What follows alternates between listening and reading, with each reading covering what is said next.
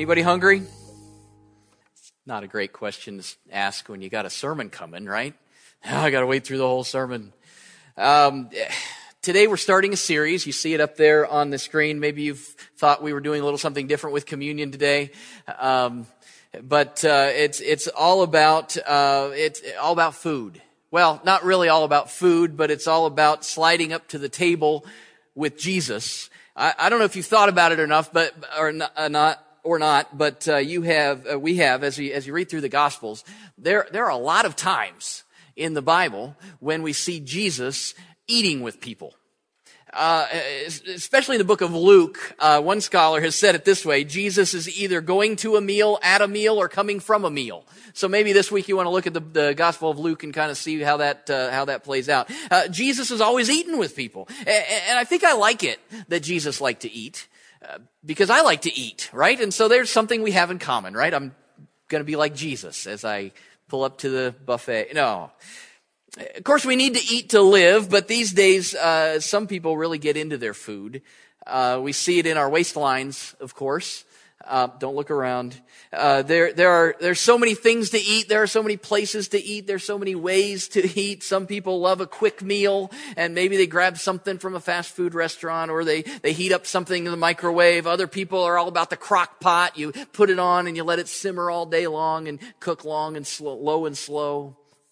Some people have a sweet tooth and love to chow down on a piece of cake or a piece of candy or a piece of chocolate or many pieces of all of those things. Other people like the savory stuff, and you really get into the meat and potatoes and vegetables and all those sorts of things. Some people describe themselves as foodies these days. I don't know. Are you foodie? Okay, good.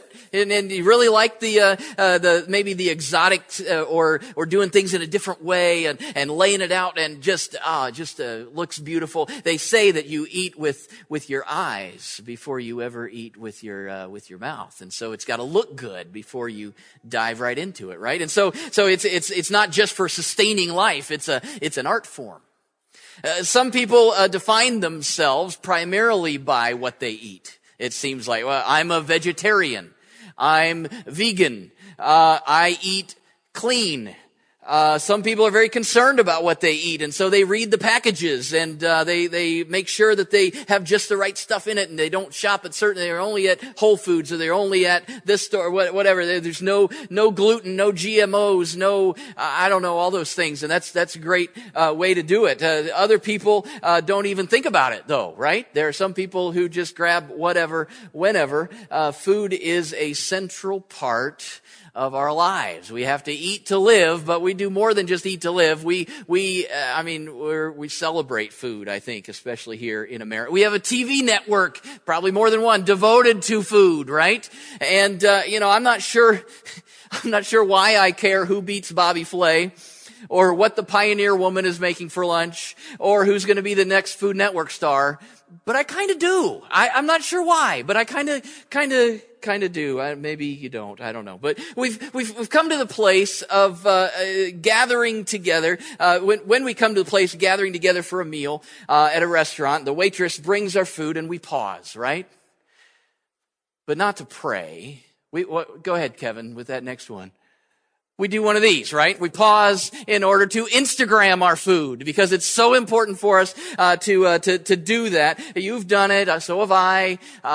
Maybe you haven't done it. Maybe you're more spiritual than I. I don't know, but it seemed like Jesus liked to eat. In fact, he even said about himself, the Son of Man, Jesus, that was referring to himself, came eating and drinking, he says in Luke 7:34. But I'm not sure that Jesus' love for a meal was the same as ours. It wasn't so much about the food, it was about the company that he was with. In fact, I'm thinking if Jesus had an Instagram account, and I'm pretty sure he doesn't, but if he did, if Jesus had an Instagram account, he would be taking pictures at meals, not of the food he was eating, but the people he was eating with.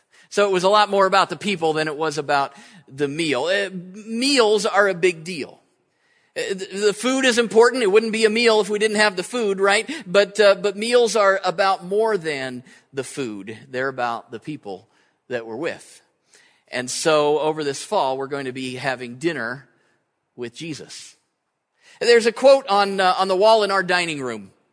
It's framed. It's been there for years. It's been in more than just the current house. We moved it with us. It's framed. It's printed on fancy paper. It's a cool font, and it's up there on the wall. And it's probably up there so long that we don't even read it much. We just kind of blow right by it. But it's important. It was put there with intention, and it's a quote by Henry Nouwen, and part of it reads like this: "We all need to eat and drink to stay alive.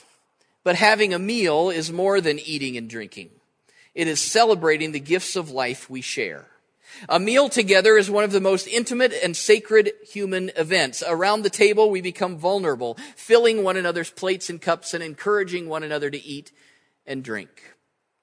Much more happens at a meal than satisfying hunger and quenching thirst. Around the table, we become family, friends, community, yes, a body." Nouwen says, much more happens at a meal than satisfying hunger and quenching thirst. And I think Jesus knew that. I think because we don't just see Jesus in the Gospels sitting down and eating with people just because he liked the food.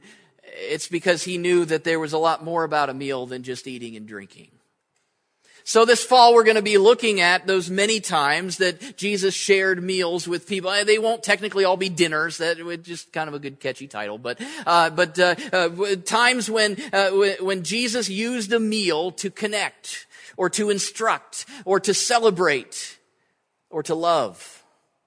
So each week, I want you to picture yourself pulling up to the table with Jesus to learn and to grow and to connect and to be loved by him. So that's all the introduction to the series, the first meal.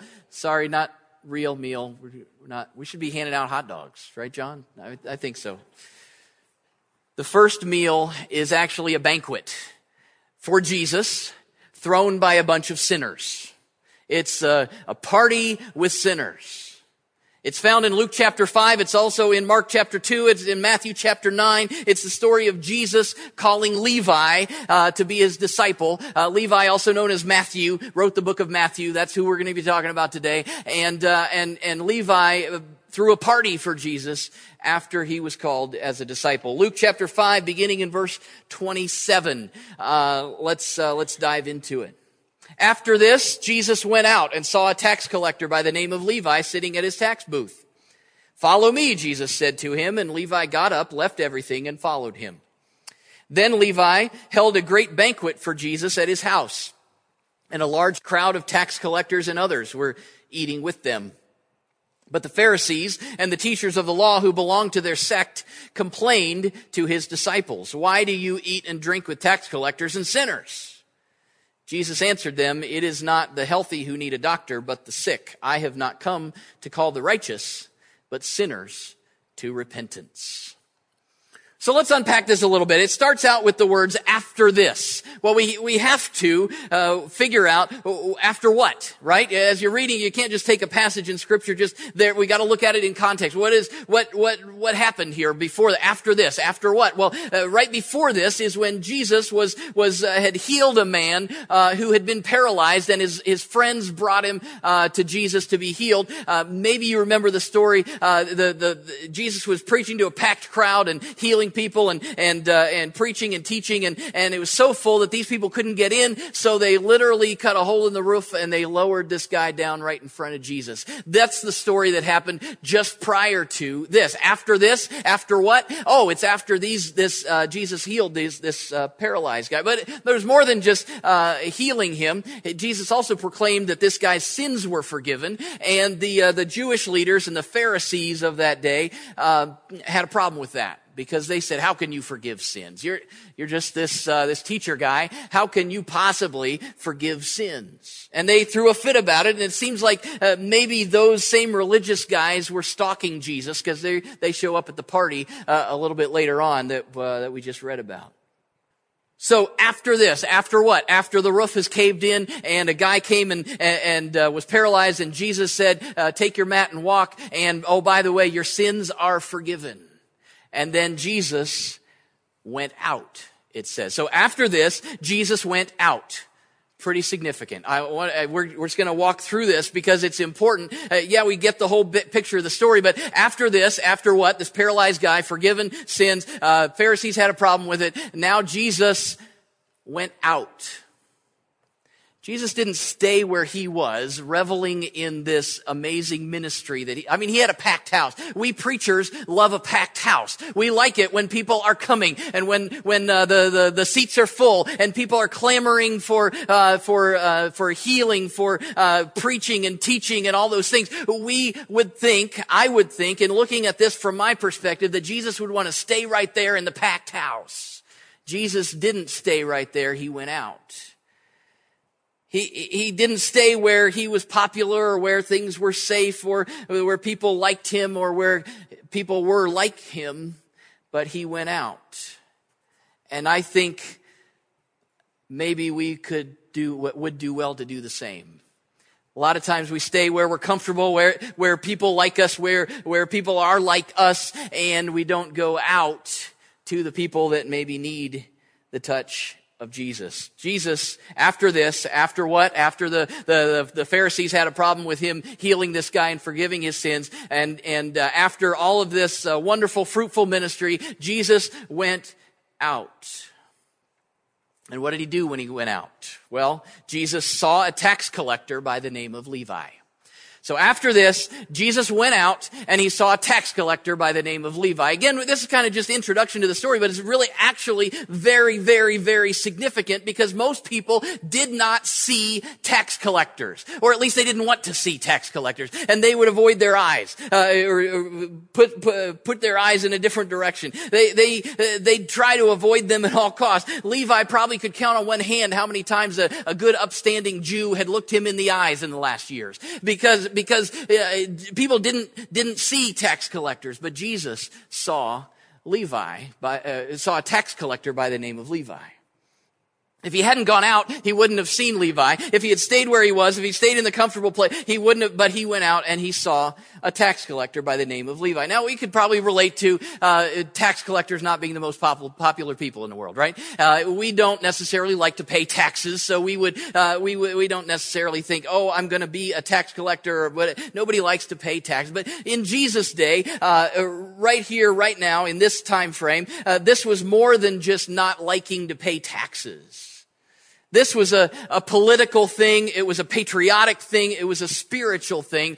This was more than what maybe we could relate to. And so we need to get ourselves into this story. See, when the Roman Empire would conquer an area, they would come in and they would take over and they would put representatives in there. So you had soldiers and different people there. But they would also then need to collect taxes from these people. And so they would set up what they would do. It wasn't just in Palestine at that time, but in other places as well. They would get the locals to be the collectors of the taxes. And so these Jewish folks, they came in here to Palestine, to to Israel of that day, and they recruited Jews to be the collectors of the taxes.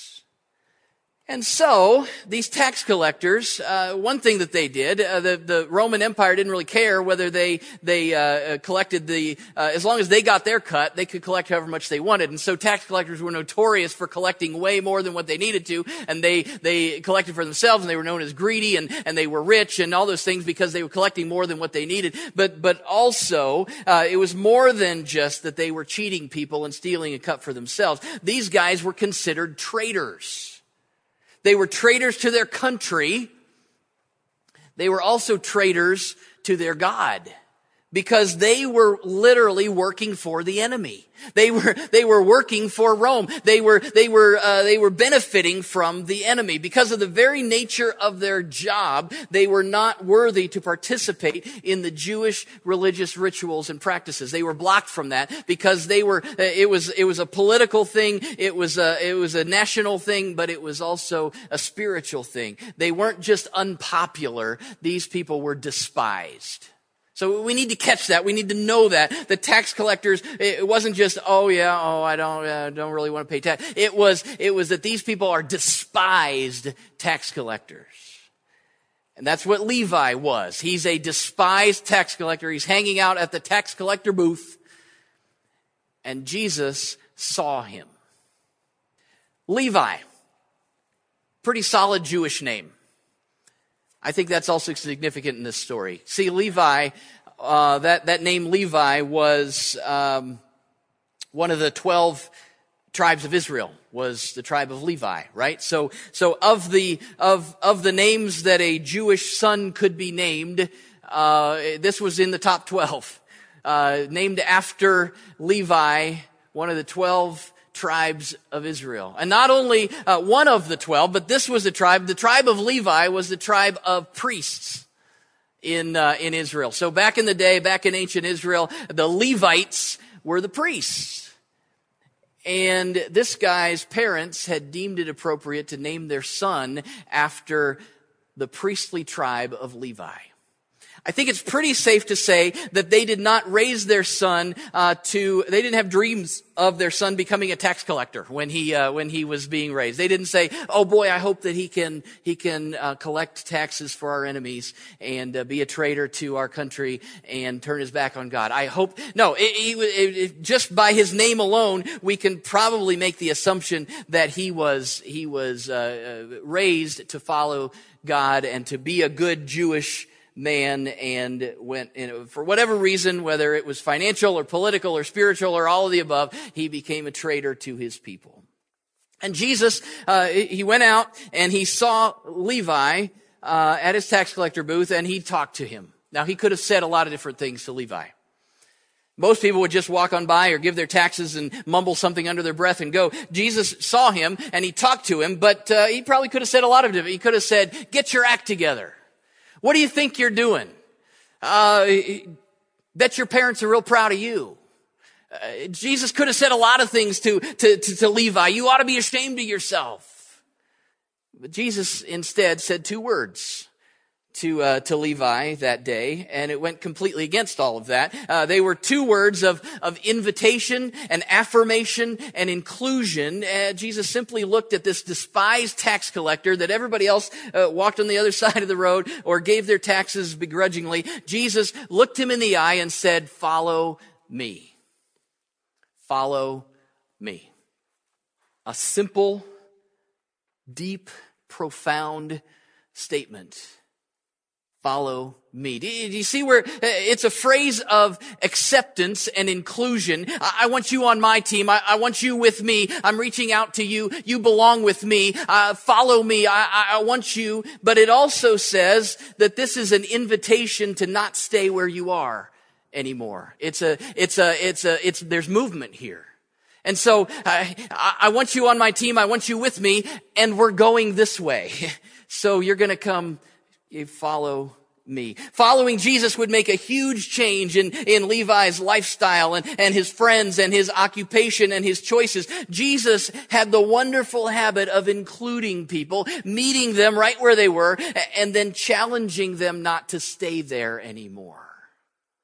And Scripture says that Levi got up, left everything, and followed Jesus.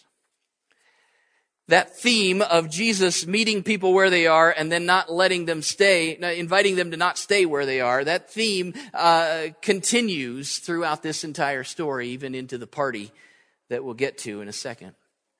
But I want to pause for just a minute, because there's a truth in that I think we need to hear today. Nothing can disqualify you from the love of Jesus. Nothing can disqualify you from the love of Jesus. There is nothing that you can do that will keep Jesus from seeing you, from loving you, and from asking you to follow him.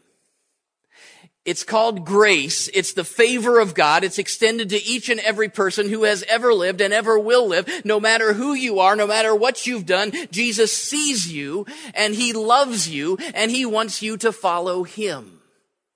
I think we need to hear that today. I think we need to sit in that today. I think maybe somebody needs to say, "Even me? Yes, even you." Jesus sees you and he loves you and he invites you to follow him. He says, You're part of this. I want you to be part of this. By the way, don't stay where you are anymore. We're going this way. That's exactly what Jesus was all about later on as we step into, as we actually get to dinner with Jesus. Because Matthew threw a party. Levi threw a party. I don't know whether it was that night, probably took a couple of days to rally the troops and kill the calf, and I don't know what all they did when they got together and partied, but it was soon after this, because it's right here in the same breath almost that Levi throws a party for Jesus. Jesus has changed his life and now he wants to celebrate. And so Jesus is the guest of honor. And so Levi invited his friends to his party. Who were his friends? Well, there weren't any religiously upright, wonderful Jews that were his friends because he was a despised tax collector. So who did Levi hang out with? Despised tax collectors. They kind of hung out together a lot of times. They'd swap stories of how they cheated people out of things and how I don't know. But, and then not just despised tax collectors, but other sinners. It says here in Luke, others, then the Pharisees and religious leaders are said, why do you eat with tax collectors and sinners? The other passages in Matthew and Mark also talk about tax collectors and sinners. So these are the people that Matthew, that Levi invites to the party. They were the people that had been disqualified from the good, upstanding Jewish society. And I mean, we need to realize for good reason. These were not great people. They were cheaters and swindlers and thieves. They were prostitutes. They all sorts of sin in their lives. These were the people who, I don't know, for a good church term, maybe they were morally loose. Maybe we'd call them. I don't know. These were not the saints of the community, but they were Levi's friends, and they came to Levi's party to honor Levi's Jesus. And Jesus and his disciples partied with them. They ate together. They drank together. They were hanging out together. He had dinner with them. Now it appears that Jesus' stalkers, the religious leaders, were there as well. Not sure if they were invited. I don't think they were invited, so maybe they just saw the invitation up on Twitter and decided they'd crash the party. But they came and they were there for somehow, and they pulled the disciples aside and they started complaining. They weren't partying, for heaven's sakes. They were complaining about what was going on. And before we get too judgmental of them, I think we probably need to realize that we probably would have had a problem with this too. If you catch me at the wrong party on a Friday night, you probably will call the church board, right? We probably would have had a problem with this too. And even more back in that day, because in the culture of that day, sitting down to a meal with someone was akin to condoning their lifestyle, of being friends with them. You shared a meal with people that you liked and people who liked you and people who you agreed with and you supported and they supported you. You were of like mind, and those were the people that you ate with. If a good, upstanding Jew sat down to a meal, even with a Gentile, a non-Jew, maybe they were a good person, but they were just not a Jew, they were disqualified from the religious practices until they could walk through the purity rituals to become clean again. Just sitting down with a Gentile would do that. And not to mention, sitting down and actually enjoying a meal with sinners would have been a big deal. Eating together was a sign of intimacy. And so for Jesus to attend a banquet put on by these sinful people and then enter into all the revelry and enjoying it was simply appalling to these Jewish leaders, and probably would have been to us as well. So here's, I think, the crux of the issue, because it's a perspective thing. As we look at the will of God and what God wants for us as the church, representing Him in the world, what does God want? What are His priorities? Jesus and the Pharisees had a fundamental difference in their understanding of the priorities of God's will. The Pharisees believed that God desired, first and foremost, obedience to religious rules and regulations. There were standards to follow, and we needed to obey those standards, and that's how it needed to be. And so the Pharisees led with the standards, behaviors, practices. We've got to do this. Jesus saw God's first priority as a mission to people, to heal the spiritually sick. Jesus didn't lead with adherence to religious behavior. Of course, there's standards and there's practices, and we need to not live lives of sin. Of course, but Jesus led with love. And yet always with a call to step out of that sin, to leave everything, and to step out and to go and to follow Him. Jesus was entering into the world of sinners, not to condone it, but to love them and to call them to, it says, call them to repentance. It's part of why Jesus came. He came to heal the sick, the spiritually sick. He came to call sinners to repentance. Well, how are you going to call sinners to repentance? Well, you got to get into their world and you got to get to know them and you got to love them and bring them out from it. The Pharisees saw the rules. God wants holy behavior. He does. But God is also on a mission to love people. And so He leads with love. And in the course of that, through that relationship, it leads to holiness. So a couple of things that we need to learn as we go to dinner with Jesus at this party with sinners. Jesus sees you, He loves you, and He invites you to follow Him. Jesus sees you, He loves you, and He invites you to follow Him. No matter who you are, no matter what you've done, no matter where life has taken you, no matter what the choices are that you have made, Jesus sees you, and He loves you, and He wants you to follow Him. Please hear that today. Jesus sees you, and He loves you. And He wants you to, well, what does it mean to follow Him? Well, okay, it's great that God loves me, but how do I follow Him? Well, this talks about repentance. Jesus calls sinners to repentance. That means turning away from sin and turning toward God. That means doing exactly the best picture of that is right here in this story when Jesus saw Levi and He said, "Follow me." And what did Levi do? He got up, left everything, and followed Jesus. That's repentance. That's leaving your life of sin and following Jesus. It's a relationship with Him. It's, I am sick and tired of living this life of sin. I'm sick and tired of living life for myself and my selfish ambition and all the things that I want to follow Jesus. It's not just an exclusive thing. It's not just for certain people. It's not just for people that get their act together. It's about Jesus seeing you because He loves you and He invites you to follow Him.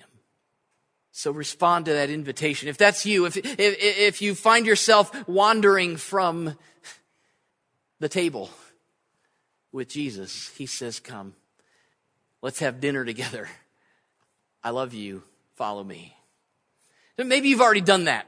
In church, churches are obviously filled with a lot of folks who have already taken that step, and you're already following. So does that mean that this sermon is just not for you today? No, that's not the case, because there's a message here for you too. It's a lot the same. Your challenge is to see people and to love them and to invite them to follow Jesus.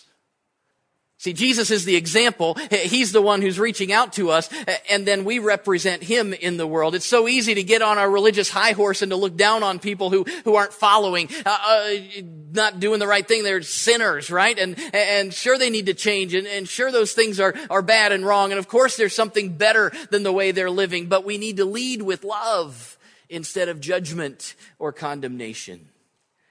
If you are already following Jesus, then you are the tangible representation of Jesus in the world today. And so when people see you, they need to see Him in you.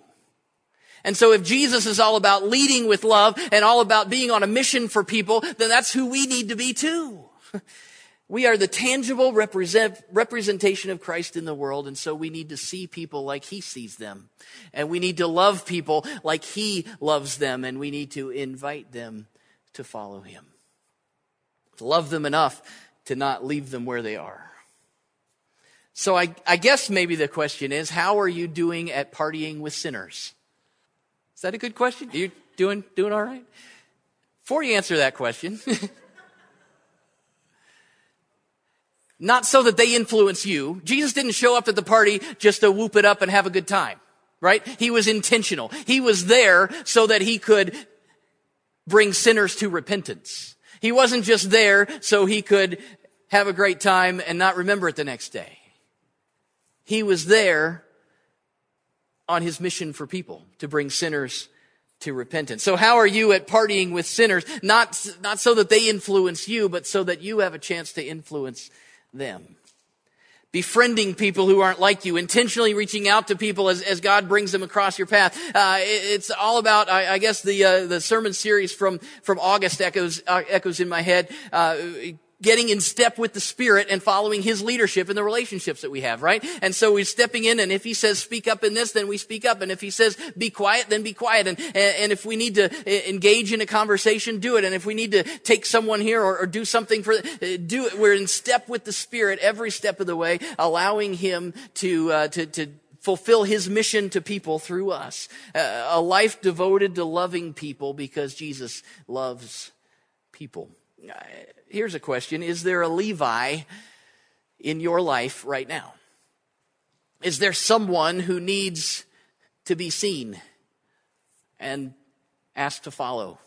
Is there someone that you need to come up alongside and be Jesus to? Are you, maybe there isn't, are you out looking?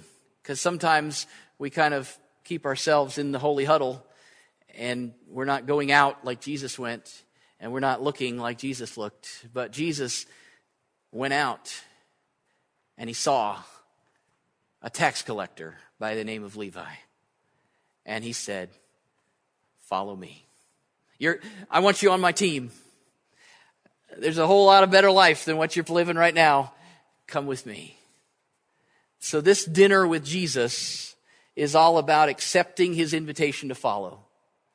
And all about being like him in extending his invitation to others. Lord God, we offer ourselves to you today. We thank you for Jesus as our example. The example of someone who didn't just stay put where things were maybe easier, but he went out and he saw people right where they were in their place of need, and he called them to life with you. Lord, I pray that we would answer that call today, that we would be courageous enough, faithful enough to step out from where we are and to answer the call to follow. For each one of us, that you see us right where we are, where life has brought us and the choices that we've made and the circumstances. You know exactly where we are and exactly what that means. And Lord, I pray that your Spirit would work on our hearts this morning. And Lord, I pray that as the church, as followers, that we would be on mission for you every day. And I pray that if we need to renew that commitment, that you would also speak across our hearts this morning to challenge us to new heights with you. Lord, we worship you today and we commit ourselves to you completely. In Jesus' name.